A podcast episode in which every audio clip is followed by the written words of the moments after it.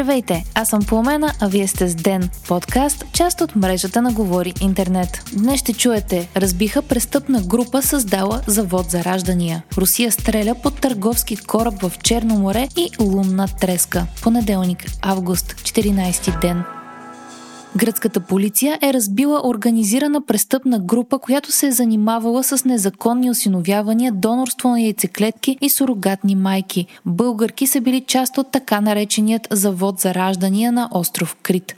Десетки жени в уязвимо положение са били експлуатирани, като са били премествани в Гърция и са използвани като донори на яйцеклетки или като сурогатни майки. Ръководителят на престъпната група, работеща на територията на остров Крит, Атина и Солон, е 73 годишен гинеколог. Той е основател и управител на клиниката на остров Крит, където са се случвали процедурите. Клиентите на клиниката са били от цял свят, предимно двойки с репродуктивни проблеми, самотни мъже и хомосексуални двойки. Когато заинтересованите са били от държава, където сурогатното майчинство не е позволено, ражданията са били декларирани като осиновявания. Предполага се, че организацията съществува от цяло десетилетие. Дете родено от сурогатна майка е носило печалба между 70 и 120 хиляди евро. Според местни медии, експлуатираните жени са от Молдова, Украина, Грузия, Румъния и България. Те са били настанявани в мизерни жилища и са поставени под постоянен надзор, като им е позволявано да излизат само до супермаркета и до медицинския център. Жените са били с сериозни финансови проблеми и са получавали по 600 евро месечно като възнаграждение от престъпната група.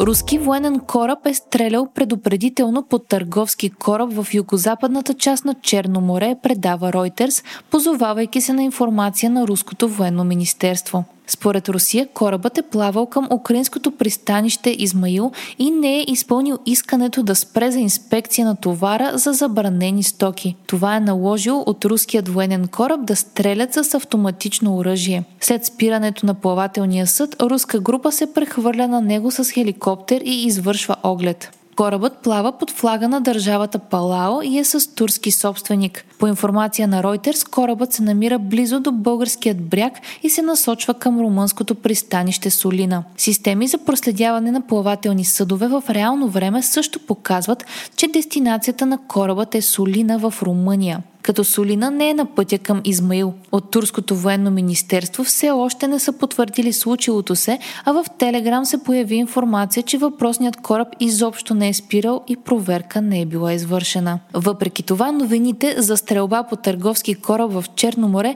допълнително засилват притесненията на собствениците на кораби, застрахователите, търговците и дори на туристите. Откакто Русия напусна зърнената сделка, Кремъл обяви, че ще счита всеки кораб, който се насочва към украинско пристанище като потенциален военен кораб и ще го проверява за внос на оръжие към Украина. Близо 100 души са загубили животите си в най-големия пожар в САЩ за последните 100 години, съобщават световните информационни агенции.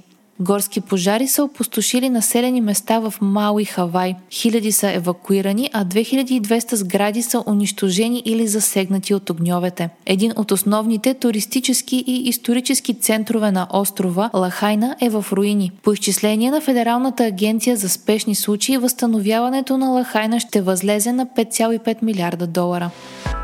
Миналия петък Русия изстреля първата си мисия до Луната от близо 50 години насам. Очаква се полетът на Луна 25 да продължи 5 дни и половина, а целта е да бъде изпратена автоматична сонда за изследвания в района на Южният полюс на спътника ни. Русия не е единствената страна обхваната от лунна златна треска. Миналият месец Индия изстреля успешно своя кораб Чандраян 3, който трябва да се приземи на 23 август. САЩ и Китай също са в надпреварата за Луната и естествените й ресурси. Руската мисия ще изследва вътрешната структура на спътника ни, въздействието на космическите лъчи и на електромагнитната радиация на повърхността му, както и наличието на вода. Друг ресурс, който може да бъде добиван на Луната според Reuters е Хелий-3. Той е изотоп на хелия, който е рядък на Земята, но по данни на НАСА на Луната има милиони тонове от него. Според Европейската космическа агенция, с този изотоп може да се произвежда ядрена енергия,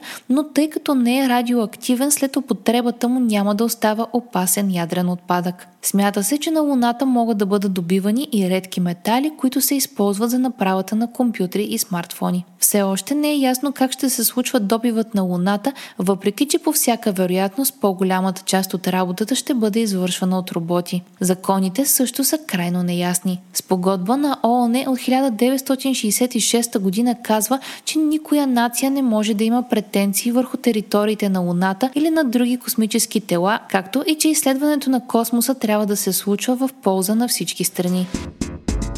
Бихме искали да ви уведомим, че тази седмица ден ще излезе само днес и в петък. Вие слушахте подкаста Ден, част от мрежата на Говори Интернет. Епизода подготвих аз по умена Крумова Петкова, а аудиомонтажа направи Антон Велев. Не изпускайте епизод на Ден, абонирайте се в Spotify, Apple, iTunes или някое от другите подкаст приложения, които използвате.